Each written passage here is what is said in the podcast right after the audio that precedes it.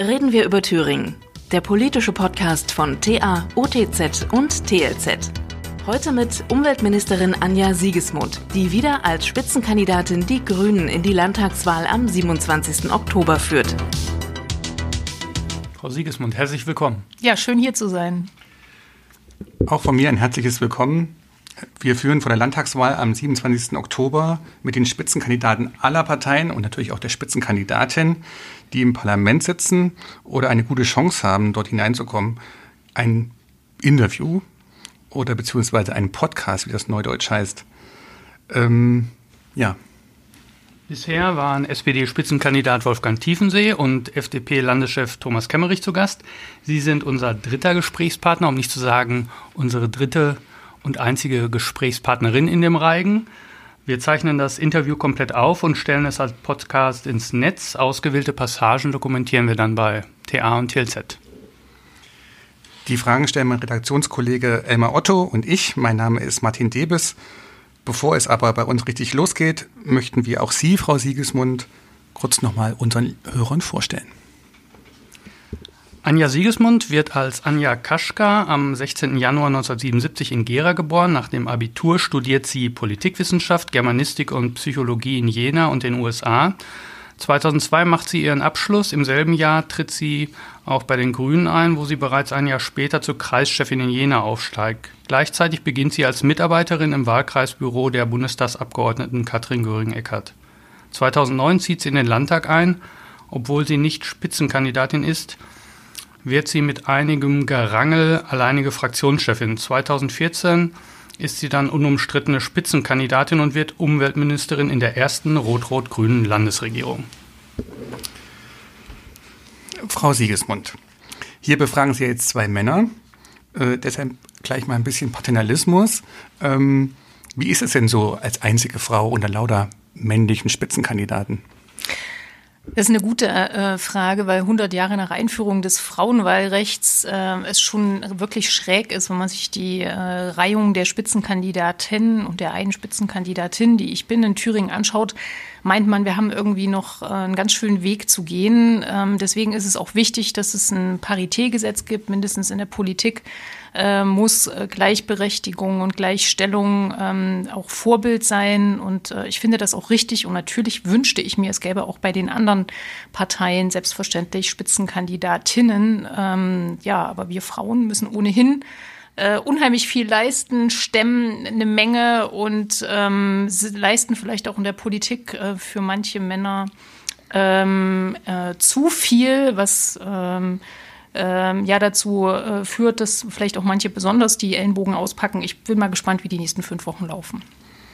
Vielleicht Stichwort noch Paritätsgesetz oder Paritätgesetz. Ähm, warum muss das so sein, dass man bei der Gleichberechtigung, also um das Grundrecht durchzusetzen, ein anderes Grundrecht, naja, welches andere Grundrecht einschränkt, denn? das Grundrecht der Wahlfreiheit? Ja, ähm, richtig, Wahlfreiheit, aber nochmal 100 Jahre Frauenwahlrecht und wir haben faktisch die Gleichberechtigung, die wir wollen, nicht. Und gleiche Chancen ähm, auf dem Papier sind ganz nett. Ähm, und ich stelle mir immer vor, wie Marie Juchatsch vor 100 Jahren ins DNT gelaufen ist und als erste Parlamentarierin dort die Stimme erhoben hat. Und das ist ihr mit Sicherheit nicht leicht gefallen, aber es war gut, dass sie getan hat.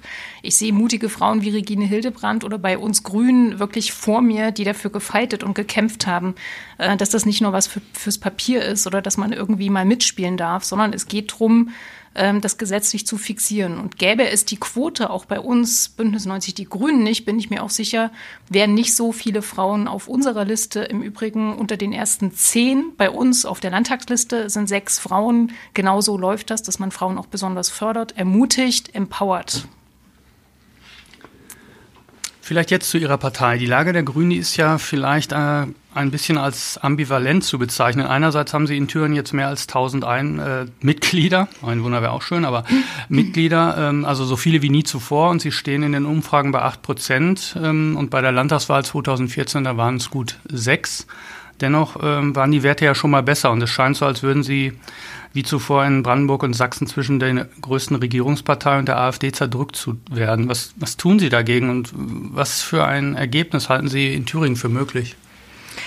Also erstmal ist das eine Wahl dieses Jahr am 27. Oktober, die wie keine andere ähm, zu einer Richtungsentscheidung führt. Entweder gibt es in diesem Land ein progressives Bündnis, beispielsweise aus SPD, Linken und Grünen, das weiter regieren kann, oder wir haben auf der anderen Seite ein Erstarken, ähm, insbesondere äh, nationalistischer Kräfte. Ähm, deswegen finde ich, ist diese Wahl eine Richtungswahl. Was wir nicht haben, ist sowas wie eine äh, Wechselstimmung. Deswegen äh, vertraue ich darauf, dass wir auch als Grüne noch stärker werden können. Und wir haben ja in den letzten viereinhalb Jahren durchaus viel geschafft im Bereich Klimaschutz, ähm, auch in anderen äh, Punkten, sodass ich hoffen, die Hoffnung habe, dass wir in den nächsten fünf Wochen ähm, durch das Werben ähm, äh, in den Regionen noch mehr Menschen überzeugen können. Mir wird darum gar nicht bange, dass uns das gelingt.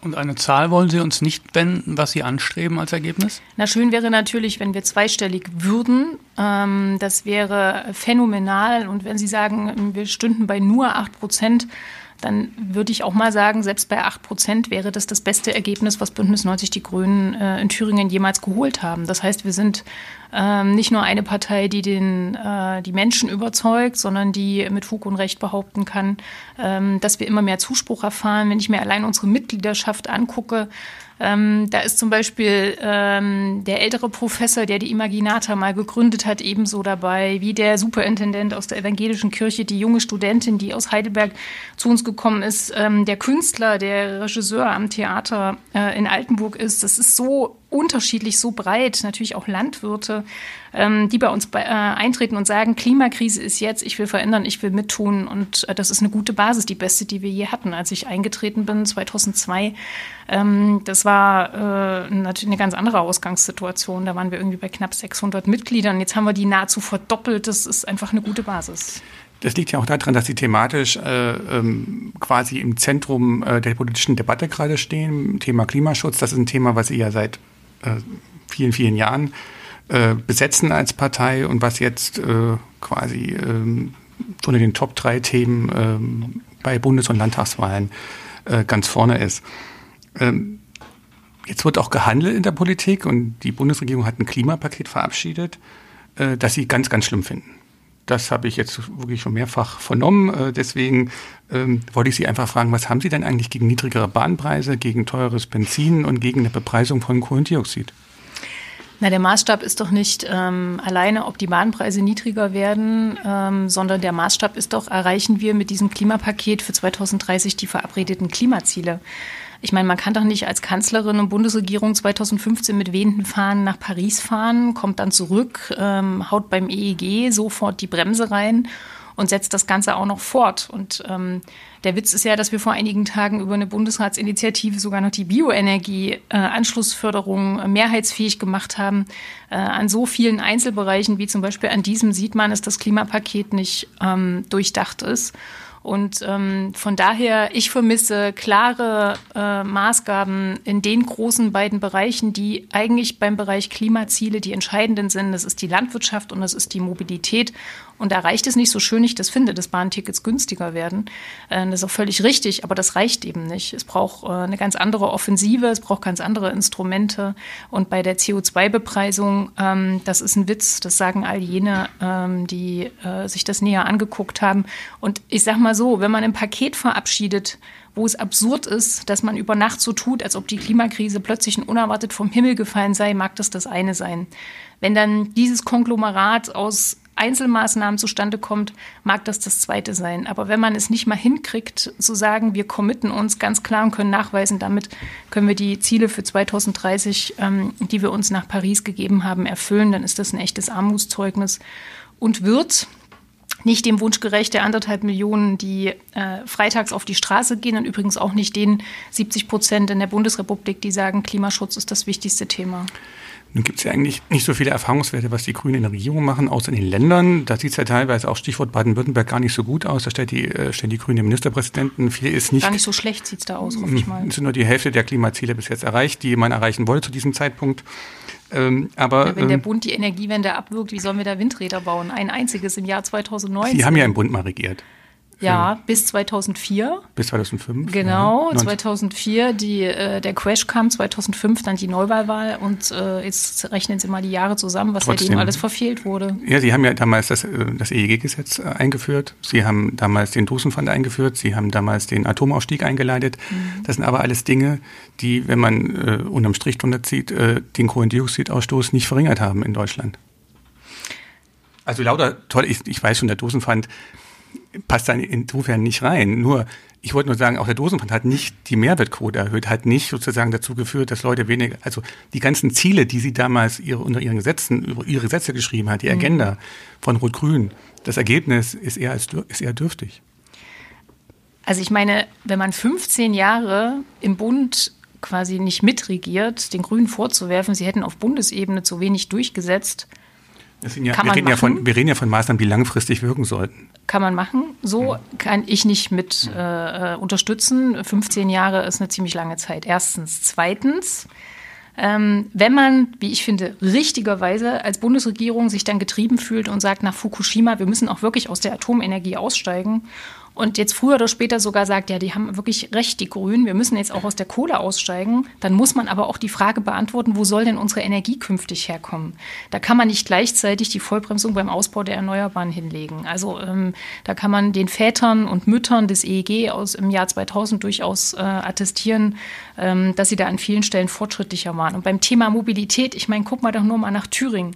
Ähm, wenn man sich anguckt, dass seit 1990 467 Kilometer auf der Schiene zurückgebaut wurden, dass wir ein total ausgedünntes Netz im Land haben, da müssen wir uns nicht darüber wundern, dass immer mehr Leute, Stichwort Verkehrswende, die nicht stattfindet, am Ende auf den Individualverkehr umsteigen. Also da ist so viel liegen geblieben, abgesehen davon, dass der CSU-Minister im Bund sich am liebsten mit Elektrorollern beschäftigt, die mehr oder minder energieeffizient sind, ähm, dass das zum Teil, wie ich finde, zu Recht die Leute raus auf die Straße treibt treibt. Ich kann es jedenfalls gut nachvollziehen. Aber so kritisch Sie jetzt eben das Klimapaket der Bundesregierung sehen, ähm, es ist zumindest ein erster Schritt. International wird das ja zum Beispiel auch deutschlandweit wird Deutschland viel mehr beachtet und wird das eher begrüßt. Also die Kritik im eigenen Land ist viel, viel größer und äh, muss man nicht der Ehrlichkeit halber sagen, dass Sie als Grüne mit Ihren Vorstellungen die Menschen viel stärker auch belasten würden? Das wäre vielleicht die erste Frage. Und die zweite, äh, ist es dann nicht auch äh, ja, fast schon absehbar und kein Wunder, dass die Grünen auf dem Land weniger gewählt werden? Was belastet die Menschen mehr? Stadthitze und Starkregen Dürresommer, wie wir sie im Jahr 2018 und 2019 haben, oder eine CO2-Bepreisung, die am Ende sozial gerecht, ökologisch wirksam und ökonomisch sinnvoll ist. Ähm, das ist doch die ist Frage. Ist sie das wirklich am Ende? Das ist sie, wenn man äh, das Modell nimmt, was wir als Grüne vorgeschlagen haben. Das sind 40 Euro pro Tonne. Das heißt, dass man die Stromsteuer abschafft und das heißt auch, dass jeder und jede Bürgerin 100 Euro pro Kopf pro Jahr überwiesen bekommt. Und damit ist klar, die 14 äh, Milliarden, die der Staat einnimmt über die CO2-Steuer, haben auch eine Lenkungswirkung. Die werden nämlich über Maßnahmen beispielsweise äh, Richtung äh, Mobilität, also Schiene stärken oder Nahverkehr stärken, auch komplett wieder ausgereicht. Das sehe ich bei dem, was da jetzt aufgeschrieben wurde, nicht. Und deswegen alleine in Berlin, so hat es die Charité jetzt veröffentlicht, sind im vergangenen Jahr an den Folgen der äh, Hitze im Sommer über 8000 Menschen ums Leben gekommen. Ähm, das heißt, Klimakrise heißt am Ende auch gesundheitliche Belastung. Und ähm, das gehört, finde ich, auch ganz bewusst mitgesagt, dass wenn wir nichts tun, die Kosten für diejenigen, die darunter am meisten leiden, also insbesondere Ältere und Kinder, ins Unermessliche steigen. Und zum Stichwort ländlicher Raum. Natürlich müssen wir, deswegen auch das Konzept ähm, Klimaschutz ähm, so anzugehen, dass äh, der ländliche Raum davon auch profitieren kann, müssen wir mehr ähm, an Infrastruktur bereitstellen, um den ländlichen Raum auch anzuschließen. Ähm, Eine Mobilitätsgarantie schlagen wir als Grüne beispielsweise vor viele andere Punkte. Ich halte es für innovativ, ich halte es für zeitgemäß und es ist auf jeden Fall ehrlicher, darüber zu reden, ähm, dass es doch sich lohnen muss, die zu belohnen, die das Klima schonen und ähm, diejenigen, die darauf angewiesen sind, dass sie beispielsweise mit dem Pkw ähm, zur äh, Arbeit fahren, ähm, dass man die auch entsprechend äh, ja, ähm, daran teilhaben lässt, ähm, diese Infrastruktur auch parallel dazu aufgebaut zu bekommen. Also ähm, ausgewogen, sozial ausgewogen, genau das ist das Konzept. Und ich halte überhaupt nichts davon, diese Klimafrage immer gegen die soziale Frage auszuspielen. Es muss zusammengedacht werden, weil Klimaschutz ist eine soziale Frage. Hm. Sie haben ja gerade selbst erwähnt, wie schwierig es dann ist, Klimaziele einzuhalten. Vielleicht kommen wir dann zu Ihrer Bilanz, wenn man so will, äh, im Land. Ähm, die Landesverwaltung soll bis 2030 klimaneutral sein und ganz Thüringen soll bis 2050 bis zu 95 Prozent weniger Treibhausgase produzieren als 1990. Ähm, die, die Ziele waren ja eigentlich ursprünglich noch ehrgeiziger und sie konnten sich äh, aber gegen SPD und Linke nicht durchsetzen. Trotzdem jetzt mal angesichts der ganzen Schwierigkeiten, was ist von diesem Versprechen angesichts auch der Klimabeschlüsse im Bund zu halten?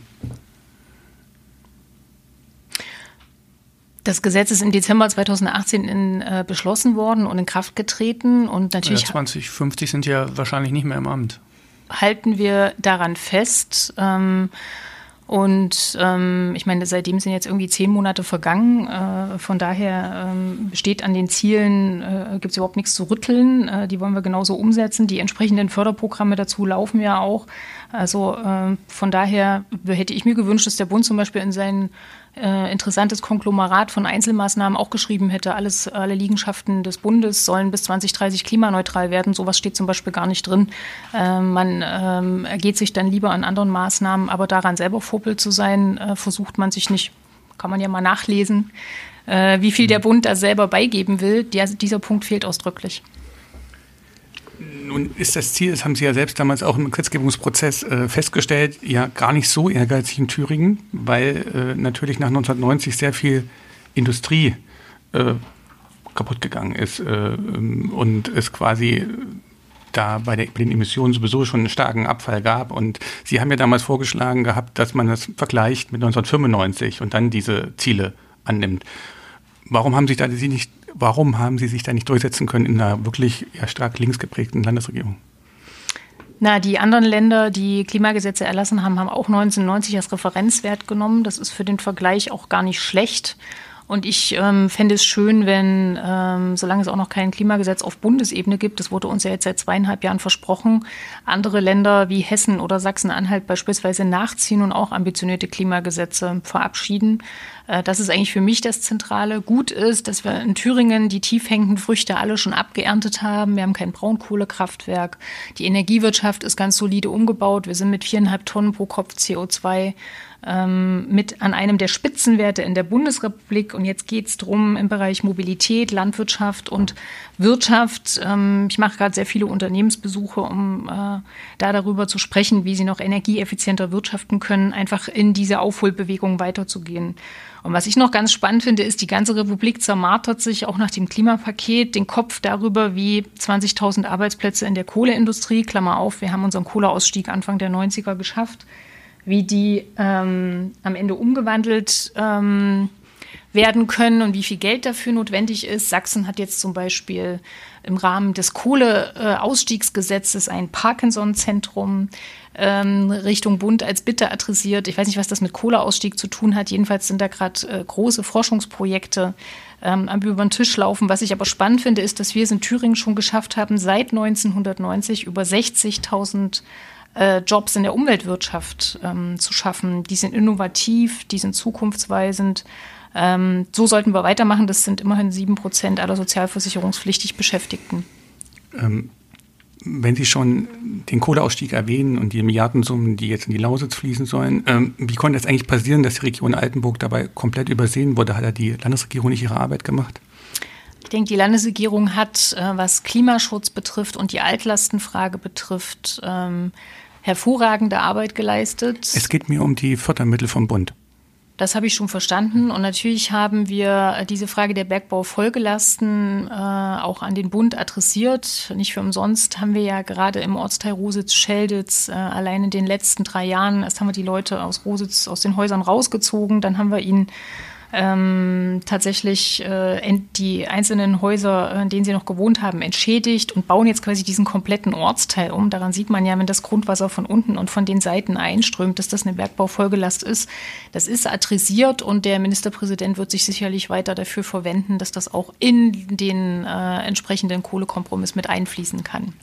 Aber der ist ja schon geschlossen, der Kohlekompromiss in die Frage der 40 Milliarden, über die noch geredet wird, äh, was genau an Ausgleichszahlungen in die einzelnen Länder fließt. Richtig ist aber, dass Thüringen kein eigenes Kohlekraftwerk hat, was geschlossen werden könnte und deswegen auch kein Kumpel ähm, quasi umgeschult werden muss, äh, sondern dass äh, man die Bergbaufolgelasten nicht äh, Länder trennen, äh, Grenzen scharf sich betrachten kann, sondern dass das äh, dem Boden und äh, der Geologie relativ egal ist. Äh, das die Grundwasserleiter entwickeln sich eben trotzdem weiter. In dem Klimagesetz war ein weiter großer inhaltlicher Brocken ja das Wassergesetz, was Sie durch den Landtag gebracht haben. Ähm, Landwirten geht es nicht weit genug und einigen Parteifreunden äh, geht es zu weit. Ist diese allgemeine Unzufriedenheit für Sie dann schon äh, Ausdruck äh, eines guten Gesetzes? Schnitt, andersrum. Ja, ich glaube, andersrum hat er es gemeint, aber wir machen keinen Schnitt, weil wir lenden ja quasi live. Also bitte um die Antwort. Ist mir gar nicht aufgefallen. Alles gut. ähm, ja, das Wassergesetz. Ähm, also es hat ja drei große, äh, drei große Bestandteile. Das eine ist die Frage, äh, warum sind wir eigentlich in Thüringen bundesweit Schlusslicht gewesen bei der Frage Abwasseranschlüsse? Stichwort sauberes Wasser. Je mehr Phosphor und Nitrat auch in unseren Gewässern landet, umso schlechter. Ähm, da haben wir mit dem Gemeinde- und Städtebund gemeinsam eine Verabredung getroffen. Der Abwasserpakt, der hält und das ist auch gut so. Das zweite war die Frage Hochwasserschutz. Die Gemeinden waren damit völlig überfordert. Ähm, die Gewässerunterhaltung voranzutreiben, haben die auch nicht finanziert. Wir gründen hier 20 Gewässerunterhaltungsverbände. Da haben äh, nach der vermurksten Gebietsreform ja alle behauptet, das kriegt ihr nicht hin. Zum heutigen Tag kann ich sagen, zehn Gewässerunterhaltungsverbände sind gegründet, die Mittel fließen, die Hochwasservorsorge steht. Und der dritte große Teil äh, waren die Frage der Uferrandstreifen. Äh, wir haben gesagt, wir können nicht entlang der 15.000 äh, Uferkilometer bis wirklich ein Zentimeter an die Gewässer randüngen, sondern wir müssen den Landwirten, die mit ihren GPS-gesteuerten Fahrzeugen das durchaus einstellen können, äh, klar machen, fünf oder zehn Meter, unser Optionsmodell fließt ja jetzt sogar in die Bundesgesetzgebung mit ein, weil die Landwirte es offenbar gut finden, es auch mit den Landwirten zusammen ausgehandelt. Das schont unsere Gewässer, das schont die Böden und sorgt äh, am Ende dafür, dass wir eine geringe Nitrat- und Phosphorbelastung haben. Ich bin mit dem Wassergesetz sehr zufrieden. Es war das kompakteste, komplexeste und schwierigste Gesetz ähm, dieser Legislatur, zeigt aber, wie wichtig uns ähm, sauberes Wasser in Thüringen ist weil mir aufgefallen ist, dass Sie ein schönes Adjektiv verwendet haben im Zusammenhang mit der Gebietsreform, wollte ich gleich mal dazu fragen, war, Sie haben gesagt, die Gebietsreform wurde vermurkst. Wer ist dran schuld und wie konnte das passieren? Es hat eine lange Phase gegeben der Gespräche mit den äh, Landräten. Äh, kein Land ist so klein parzelliert wie Thüringen mit 17 Landkreisen und ähm, sechs kreisfreien Städten. Einiges hat sich getan. Freiwillige Gemeindeneugliederungen haben auch erfolgreich stattgefunden. Ähm, nichtsdestotrotz ist sozusagen der Anlauf der ersten zwei Jahre, äh, das muss man so klar sagen, das ist nicht gut gelaufen. Wer Verantwortung übernimmt, macht auch Fehler. Wer Fehler sucht, wird welche finden. Wer selber nicht handelt, macht auch keine. Also von daher ähm, war das ein Versuch. Äh, wir alle haben aber gelernt, ähm, auch in dieser Regierung lernen müssen, auch die SPD insbesondere hat das lernen müssen, ähm, dass das so nicht funktioniert hat. Und ähm, dann äh, kann man an vielen anderen Stellen sagen, diese Regierung hat erfolgreich gehandelt bei den freiwilligen Gemeindeneugliederungen. Mitgliederung sieht man das ja, aber mit Sicherheit äh, wird es diesen Anlauf der Zusammenlegung von Landkreisen und damit ähm, Erweiterung von Verantwortungsbereichen in dieser Form äh, nicht nochmal geben. Das heißt, nicht nochmal heißt nie wieder? Ich habe keine Kugel auf dem Schreibtisch, ja. äh, um zu sagen, was nie wieder ist, aber nicht, äh, wenn wir als rot-rot-grünes Bündnis weitermachen können. Das heißt auch, Sie sind davon überzeugt, dass die jetzige Anzahl der Landkreise die richtige ist?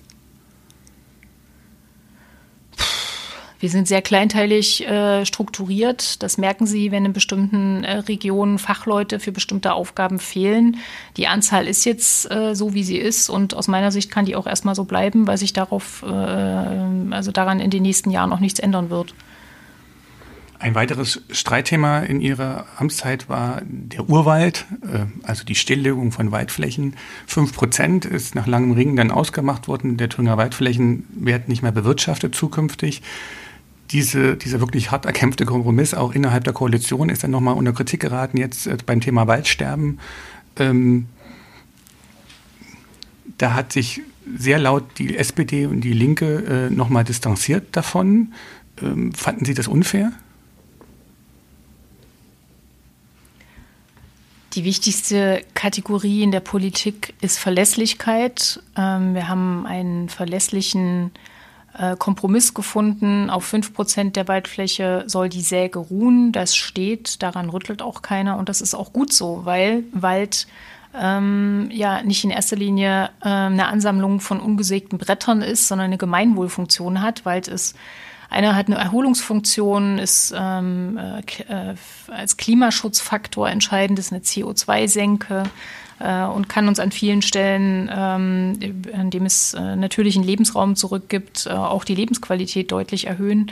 Ähm, von daher ist diese Frage Wildnis, da wo die Säge ruht, weil man kann einen Wald nicht stilllegen, der wird einen Teufel tun und die Bäume werden äh, nicht einfach weiter wachsen. Die Vokabel finde ich schon schräg offen gestanden. Ähm, wir wollen einfach, dass auf fünf Prozent der Fläche die Säge ruht und sich damit Wald natürlich entwickeln kann, Natur Natur sein kann. Oder natürlich sterben kann.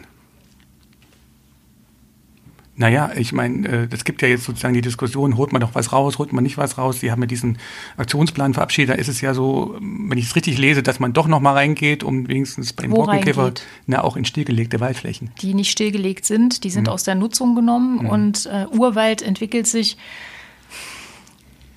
Unser Nationalpark Hainich ist 25 Jahre alt. Nach 25 Jahren ist auch kein Hainich ein Urwald. So äh, Natur Natur sein lassen und im Naturschutz sind fünf Jahre nicht mehr als ein Wimpernschlag heißt, dass die Natur sich natürlich entwickeln kann, ohne dass äh, man meint, jeden Hektar perfekt zu bewirtschaften. Was ist denn passiert in den Flächen? Ein Drittel der Landesfläche in Thüringen ist Wald. So, davon haben wir über 40 Prozent Fichten. Die sind in erster Linie Monokulturen. Was sieht man als Flachwurzler? Zwei Trockenstressjahre äh, entsprechend mit der Dürre und die Fichten fallen äh, um wie Mikado-Stäbe. Äh, eine nach dem anderen. Und das ist doch die Frage, was machen wir als nächstes? Äh, einigen wir uns darauf, dass wir eine naturnahe Waldbewirtschaftung wollen, dass nicht die fetten Harvester überall langfahren. Die fahren zweimal, dreimal über den Waldboden vor und zurück. Dann ist der Boden so versiegelt, da kriegen sie keine Feuchtigkeit mehr rein. Also organisieren wir uns weiter, dass die Natur draußen zusätzlich zum Klimastress auch noch durch falsche, falsche Bewirtschaftung gestresst wird? Oder reden wir darüber, dass wir bestimmte Flächen brauchen, die wir für kommende Generationen auch erhalten? Oder reden wir darüber, dass es vor allen Dingen um wirtschaftliche Interessen geht? Und das zusammenzudenken und da in Aushandlungsprozesse zu gehen, ich finde, das ist Aufgabe von Politik. Und das tun wir ja auch, auch wenn es manchmal ähm, etwas knirscht. Am Ende zählt das Ergebnis. Anderes Thema, Ihr Parteifreund Justizminister Lauinger hat die Koalition durch seine Amtsanmaßung und ähm, nachträgliche Falschaussagen schwer belastet. Trotzdem blieb er im Amt, weil die Grünen an ihm festgehalten haben. Warum macht Ihre Partei, die an andere immer so hohe moralische Maßstäbe anlegt, bei sich selbst eine Ausnahme? Ich weise zurück, dass es sich um Amtsanmaßungen oder Falschaussagen äh, handelt. Die sind ja nachgewiesen. Bei Herrn Lauinger, und soweit ich weiß, hat der Untersuchungsausschuss bis heute äh, kein Ergebnis gebracht, was in irgendeiner Form das Ganze, was Sie gerade behauptet haben, untersetzt. Er hat, ja, er hat sich selber entschuldigt für seine Falschaussagen. Ja. Ja, aber ich weise zurück, dass es sich um äh, Amtsanmaßungen handelt. Also ähm, weiß auch nicht, äh, wohin das denn, führen soll. Was ist denn das, wenn ein Minister äh, bei einem anderen Ministerium bei Beamten anruft, mit Klage droht, mehrfach anruft, an andere Minister und Staatssekretäre involviert? Ist das völlig korrektes Amtsverhalten aus Ihrer Sicht? Das fragen Sie doch einfach Herrn Lauinger bitte. Na, Sie sind ja die Spitzenkandidatin einer Partei, äh, die, äh, wir machen jetzt nicht mit Ministern Einzelgespräche, sondern mit den Spitzenkandidaten. Und wir haben auch Herrn Tiefensee für die Gebietsreform mitverhaftet, obwohl er ja noch nicht Herr Poppenheger heißt. Von daher äh, müssen Sie sich schon die Frage fallen lassen. Ich, ich finde, Herr Lauinger hat eine gute Integrationspolitik gemacht. Nochmal, keiner ist frei von Fehlern. Sie haben recht. Ähm, gerne mm, sind wir Grünen vielleicht diejenigen, die den Finger spitzen und sagen, so müsste es sein. Und damit wird uns auch das Moralisieren vorgeworfen. Da müssen wir auf jeden Fall Fall besser werden. Aber äh, die Frage ist doch äh, die entscheidende für mich, die am Ende zählt, ist die Bilanz und äh, die kann sich durchaus beim Integrationsministerium sehen lassen. Mhm. Also Bilanz Wir würden sagen, wohlwollend eher gemischt. Also auch, ähm, wenn man sich anschaut, ähm, was Justizbedienstete beispielsweise sagen, die sind eher unzufrieden oder Richter mit dem neuen Richtergesetz, die finden das auch nicht wirklich klasse. Da sagen Sie, die Bilanz kann sich sehen lassen Ihres Justizministers? Ja, das kann sie. Und sie werden natürlich, wenn sie Dinge bewegen und verändern, äh, selbst wenn man versucht, wirklich alle mitzunehmen, wird es immer Skeptiker geben. Also ähm, von daher ist es umso wichtiger und Ansporn, mit denjenigen zu sprechen, die noch nicht überzeugt sind und die zu überzeugen. Wenn das gelingt, wäre das gut. Vielleicht zu Ihrem Wahlprogramm. Der Klimaschutz soll zum Verfassungsziel in Thüringen erhoben werden. Ist das nicht vor allen Dingen Symbolpolitik?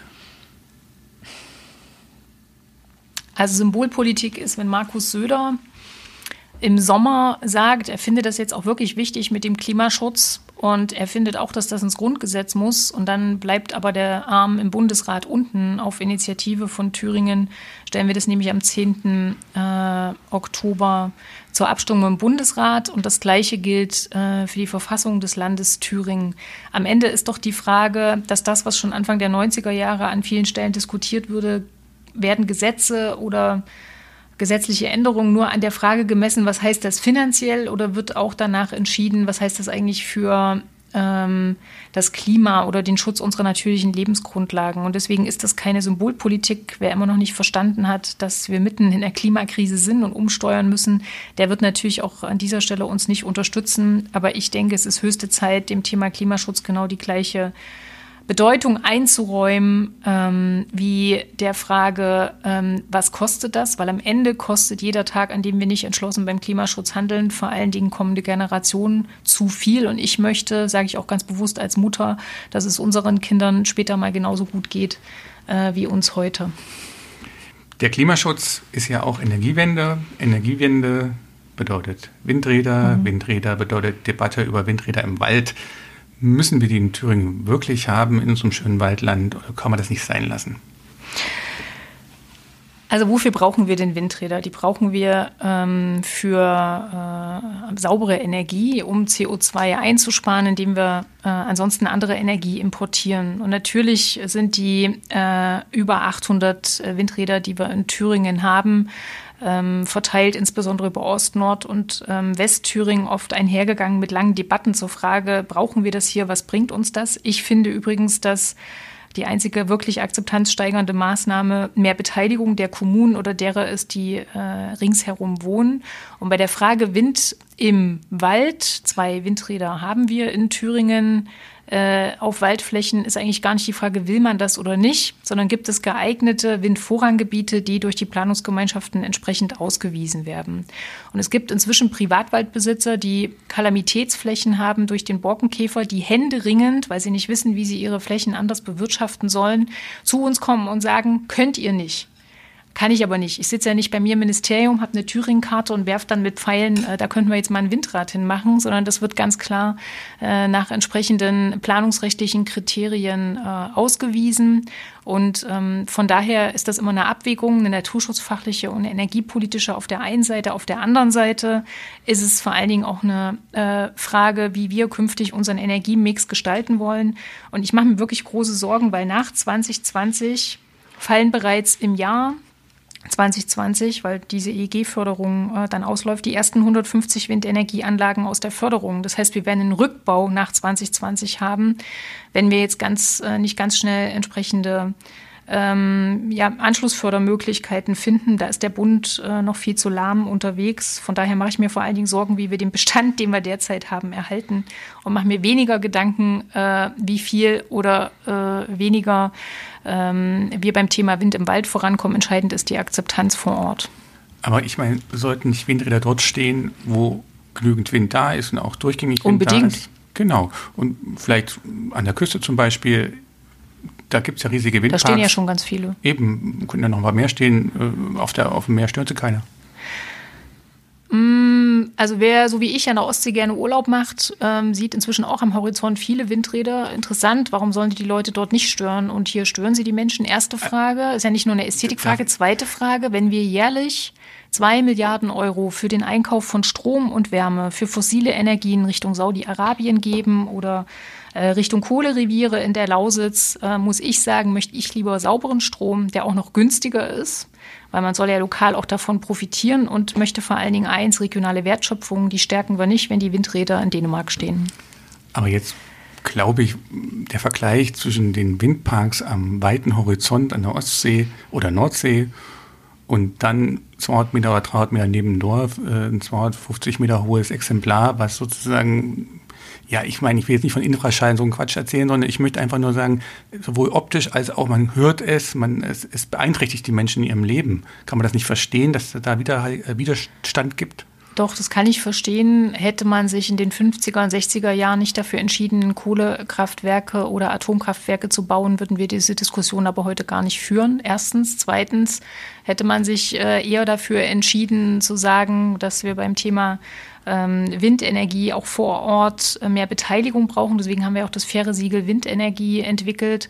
Ähm, wären wir da auch schon weiter. Und drittens, natürlich kann ein Windrad ähm, die das ästhetische Befinden stören. Ich habe auch Verständnis bei den Menschen, die da viele Fragen haben. Die sollten und die müssen wir auch beantworten. Das machen wir ja auch in unserer AG Akzeptanz. Aber Fakt ist auch, ähm, das Problem äh, ähm, äh, ist, äh, dass wir Energie brauchen. Wir steigen aus der Atomkraft aus, wir steigen aus der Kohle aus. Also brauchen wir mehr Erneuerbare. Und dazu gehört Sonne, Windstrom, Bioenergie und Wasserkraft und das alles zusammen. In Ihrem Wahlprogramm ähm, geben Sie auch der Verkehrspolitik breiten Raum, setzen auf Elektromobilität und auf Tagestickets für Erwachsene für 2 Euro und für Schüler für 1 Euro ja. und geben eine Mobilitätsgarantie für Orte im ländlichen ja. Raum ab. Haben Sie das Ganze mal durchgerechnet? Naja, es ist immer eine Frage der Priorisierung, der Finanzierung. Wenn jeder zehnte Euro beispielsweise äh, landesseitig in den Ausbau von Radverkehr geht, äh, wäre das ein Mehrwert. Und wenn wir es schaffen, mit dem, äh, auch wenn es noch sehr vage formuliert ist, Paket, was die Bundesregierung äh, jetzt schnüren will, im Bereich des Klimaschutzes viel umzulenken in den Ausbau äh, des öffentlichen Nahverkehrs, ist auch schon viel gewonnen. Ansonsten ist es eine Frage der Priorisierung. Wir brauchen doch lebenswerte Regionen, ähm, wo das normale Leben auch vernünftig läuft. Und da kann nicht äh, nur zweimal am Tag irgendwo der Bus vorbeikommen. Also ich traf neulich einen jungen Mann, der sich ähm, im Bereich Landwirtschaft in Schwerstedt, Weimarer Land, ausbilden lässt. Ähm, da habe ich ihn gefragt, ob er das Azubi-Ticket beispielsweise kennt und nutzt. Er kannte es, er nutzt es aber nicht, weil er sagt, wenn am äh, Tag nur ein oder maximal zweimal der Bus vorbeikommt, sei jetzt zu wenig. Also müssen wir ganz klar, ähm, das ist auch Aufgabe des Landes, mehr Mittel in den öffentlichen Nahverkehr lenken. Die Mobilitätsgarantie für den ländlichen Raum, die steht für uns und die wollen wir auch umsetzen. Aber durchgerechnet hatten wir natürlich jetzt eher eine Zahl gedacht. Die Mittel äh, im Verkehrsbereich werden durch den Bund, werden zum Teil auch äh, durch entsprechende Landesprogramme fixiert und dann kann man entscheiden, was tun, äh, tut man. Das Azubi-Ticket haben wir ja auch finanziert. Wenn man ein Prä auf den Mobilitätsbereich legt, was ich gerne würde, dann sind die Mittel dafür auch da. Okay, keine Zahl. Kommen wir zu den Koalitionsmöglichkeiten. Meine Lieblingsfrage. Ja. Was tun Sie nach dem 27. Oktober? Das weiß ich noch nicht, weil ich das Ergebnis nicht kenne. Biolandwirte hätten wir getippt. Nein. Ähm, Sie wollen Rot-Rot-Grün fortsetzen, das ist kein Geheimnis. Und wenn es nicht reicht? Dann muss man sondieren, welche Mehrheiten möglich sind. Und Sie glauben wirklich, äh, mit CDU-Chef Moring und dem äh, FDP-Vorsitzenden Kemmerich kämen Sie klar? Ich sage ganz offen, ich kann mir das nur schwer vorstellen, vor allen Dingen, weil die CDU so ungeheuer disruptive Wendungen und Wandlungen äh, in Thüringen in den letzten viereinhalb Jahren hingelegt hat. Äh, ich hab, bin erstaunt, wie schnell man Regierungsverantwortung auch verlernen kann. Also wenn ich mir alleine die Haushaltsdebatten der letzten viereinhalb Jahre vor dem inneren Auge ablaufen lassen. Dann hatten wir einmal ein Jahr, da hat die CDU völlig blank gezogen, nicht einen Änderungsantrag gestellt. Dann hat sie 1500 gestellt und dann hat sie äh, quasi die Flinte ins Korn geworfen, so unter der Überschrift, wir stellen keine Haushaltsänderungsanträge mehr in dieser Menge, weil ihr habt so viel Geld, ihr gebt sowieso zu viel aus, das kann man nicht besser machen. So, und daran sieht man doch, ähm, und das sehe ich auch jetzt, dass dieser CDU genauso wie der FDP äh, eine Vision dafür, wie man das Land zukunftsfähig machen will, ähm, entweder abhanden gekommen ist oder sie hat gar keine. Also ich stelle mir das sehr, sehr schwer vor. Aber nochmal, am 27. Oktober wissen wir mehr. Bis dahin kommt es darauf an, äh, dass möglichst viele Wählerinnen und Wähler äh, insbesondere bei Bündnis 90 die Grünen ihr Kreuz machen, weil wir aus meiner Sicht die innovative Zukunftskraft sind, ähm, die zeigt, dass sie im Land mitgestalten will, für kommende Generationen mitdenkt. Und das ist für mich das Entscheidende. Zumindest eine Umfrage in letzter Zeit hat nahegelegt, dass es vielleicht äh, gar nicht reichen könnte für eine Mehrheit, wie man sie. Umfragen sind Umfragen. Ja, aber Ergebnisse ich, sind Ergebnisse. Dennoch, die Wähler sollten ja wissen, äh, auch wenn sie strategisch und taktisch entscheiden bei ihrer Wahl, das tun auch einige, äh, welche Bündnisse sie möglicherweise damit unterstützen und welche nicht. Sie haben ja ausgeschlossen mit der AfD, mit der AfD haben alle ausgeschlossen, komme ich gleich nochmal dazu. Mit der Linken hat die CDU ausgeschlossen. Das heißt, wenn äh, nach Lage der Dinge CDU und Linke gemeinsam eine Mehrheit im Parlament bilden, die aber nicht zustande kommen, wird, nein, Entschuldigung, äh, AfD und Linke, dann gäbe es keine Koalition jenseits dessen. Äh, wären Sie dann auch bereit, in eine Minderheitsregierung zu gehen? Das ist völlige Spekulation und bis zum 27. Oktober kämpfe ich für starke Grüne. Also ich habe das schon mal ausgeschlossen, darauf komme ich eigentlich zurück. Farbdebatten bringen uns überhaupt keinen einzigen Schritt weiter. Also es geht doch jetzt darum, die Leute zu überzeugen, zur Wahl zu gehen, am 27. Oktober Farbe zu bekennen, demokratisch zu wählen. Dazu kann ich nur alle aufrufen. Na gut, ich wollte einfach nur noch abfragen, was Sie schon mal gesagt haben, aber dann komme ich noch zur anderen Aussage von Ihnen. Sie haben gesagt, äh, Sie glauben nicht, dass Mike Moring es ernst meint, wenn er sagt, dass er nicht mit der AfD sprechen wird nach der Wahl. Wieso unterstellen Sie ihm das eigentlich? weil ich sehe, dass die CDU auf kommunaler Ebene überhaupt nicht davor zurückschreckt, auch mit AfD-Abgeordneten ähm, ähm, Mehrheiten zu organisieren, weil ähm, ich daran zweifle, wenn man ein Mikrofon unter den Mund gehalten bekommt und gefragt wird, glauben Sie an den menschengemachten Klimawandel? Und 99,9 Prozent äh, der Wissenschaftlerinnen und Wissenschaftler sagen, natürlich gibt es den menschengemachten Klimawandel. Es gibt eigentlich nur kleine, eine Klimaleugnerpartei und die heißt AfD und es kommt keine entsprechende und adäquate Antwort dass es dann vielleicht doch mehr Schnittmengen gibt, ähm, als uns allen lieb ist. Und deswegen, äh, wenn man sicher sein will, dass es eine demokratische äh, progressive Regierung äh, gibt, ähm, die gut für das Land ist, dann kann man sich eigentlich nur Richtung Rot-Rot-Grün orientieren. Zu dem ersten Argument in den Kommunen, es gibt ja schon seit Jahren Zusammenarbeit zwischen der CDU und der, und, äh, der Linken, auch in kommunaler Ebene. Äh, niemand hat bis jetzt äh, gesagt, dass Mike in Zweifel gezogen, dass Mike Moring äh, auch mit der Linken koalieren könnte. Warum tun sie es bei der AfD? Ich meine, ist das nicht eine wie soll ich sagen, schon eine starke Unterstellung, weil ich meine, er hat es wirklich mehrfach und dezidiert ausgeschlossen. Er kann ja wirklich bei der Strafe seines Untergangs nicht anders handeln nach der Wahl. Also ich muss die Äußerungen von Herrn Moring äh, ja nicht bewerten. Das muss er schon selber tun und dafür werben, dass seine Wählerinnen und Wähler davon überzeugt sind, dass er diese Zusammenarbeit niemals nie auch wirklich eingehen würde. Ich kann nur für mich sagen, ich bin es nicht. Ich bin nicht überzeugt. Ich, find, es ist ja, ich will darauf hinaus, Polemik im Wahlkampf ist natürlich erlaubt, aber es ist natürlich so, irgendwo gibt es ja Grenzen. Also wenn man jemanden nicht mehr abnimmt, dass er seinen eigenen Bundespräsidium zum Bundesvorstandsbeschluss immer einhält, dann ist das ein bisschen unter Gürtellinie. Jetzt oder? machen Sie aber Werbung für Mike Moring, oder? Nö, ich stelle einfach nur kritische Fragen, das ist mein Job. Okay. aber ich lasse mal lieber Elmar weitermachen, damit es nicht mehr so spannend wird. Hallo, jetzt wird es noch kritischer. ähm, wenn es für Rot-Rot-Grün reicht, streben Sie denn dann an, Umweltministerin zu bleiben?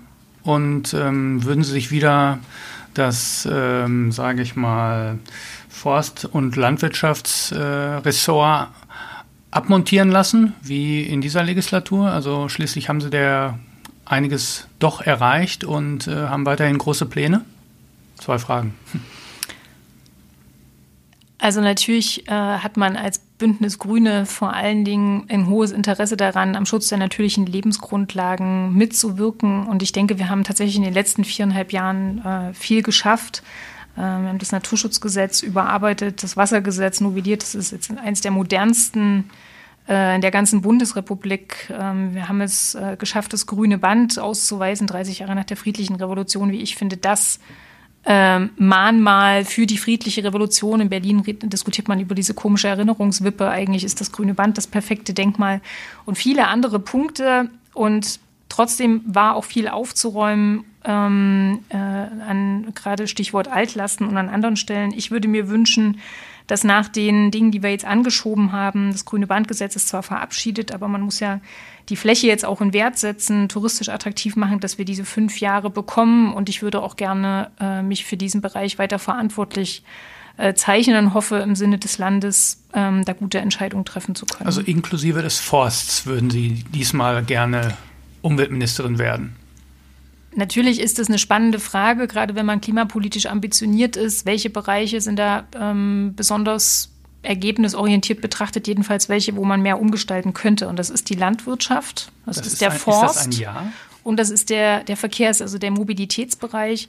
Das ist aber, das sind alles Punkte. Wenn man mehr Klimaschutz machen will, muss man in diesen Bereichen auch aktiv werden. Ähm, das ist alles eine Diskussion, die wir nach dem 27. Oktober führen. Ich würde nichts ausschließen, aber jetzt auch nichts einfordern.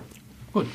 Dann noch eine Zukunftsfrage. Wenn Sie wieder ins Kabinett gehen, was Sie ja vorhaben, in welchem Ressort auch immer, werden Sie diesmal Ihr Mandat schneller abgeben als beim letzten Mal? Das haben Sie ja ziemlich lange hinausgezögert, weil eigentlich sieht das ja bei Ihnen die Regeln vor in der Partei, dass man Amt und Mandat trennt. Na, in der vorgegebenen Zeit habe ich das auch zurückgegeben. Ein Mandat gewinnt man ja nicht im Lotto, sondern das heißt, dass es äh, Wählerinnen und Wählervertrauen ist. Und von daher ähm, gibt es bei uns eine zeitliche Begrenzung für die Abgabe des Mandats und äh, daran werde ich mich selbstverständlich halten. Wird Herr Lauinger bei einer Regierungsbeteiligung der Grünen dem nächsten Kabinett angehören, ja oder nein? Genauso wie viele andere Fragen kann ich Ihnen das erst nach dem 27. Oktober beantworten. Wir haben, da hat jetzt Emma einfach schon angefangen mit den Entweder-Oder-Fragen. Ich wollte es kurz mal erklären. Und zwar, ähm, wir, ähm, wir, wir wollen Ihnen noch zum Schluss drei, vier Fragen stellen, wo Sie möglicherweise bitte nur mit Ja oder Nein antworten. Also in dem Fall haben Sie, sind Sie aus der Frage ausgewichen, okay, kann man machen, aber vielleicht bei der nächsten nicht. Äh, wer sollte denn demnächst ins Kanzleramt einziehen aus Ihrer Sicht? Äh, Robert Habeck oder Annalena Baerbock? Das ist aber keine Ja-Nein-Frage. Das ist eine Entweder-Oder-Frage. okay. Jetzt ist sie wieder ins Kanzleramt, wie alle Grünen. Ähm, Annalena Baerbock. Und der arme Robert? Robert Habeck kann da genauso einziehen. Nein, ich meine, was wird er dann? Die können auch zusammen Kanzler, weiß ich doch nicht. Also, das ist Doppel, doch nicht die Doppel, Frage. Doppelkanzler. Okay. Mit Doppelspitzen kennen wir Grünen uns aus. Okay. Okay, dass ich meinen Parteichef Denis Peisker zum Geschäftsführer der Landesstiftung Naturschutz gemacht habe, war eine völlig parteineutrale Personalentscheidung oder grüne Nächstenliebe? Das hat der äh, Aufsichtsrat der Stiftung Naturschutz, wie ich finde, sehr klug entschieden. Äh, in dem, in dem Ihr Staatssekretär sitzt? Unter anderem, ja. In dem aber auch CDU-Abgeordnete sitzen. Okay. Und vielleicht final, wenn es für Rot-Rot-Grün wieder reicht, machen Sie eine Flasche Bio-Champagner auf oder weinen heimlich in Ihr Kissen, weil Sie weiter mit Bodo Ramelow und Benjamin Hoff regieren müssen? Weder noch. Was machen Sie denn auf? Ähm, Bionade. Das wäre jetzt natürlich der Klassiker, ne? Bionade. Nee, wahrscheinlich ähm, in Bier. Ganz klassisch. Alkoholfrei? Nö.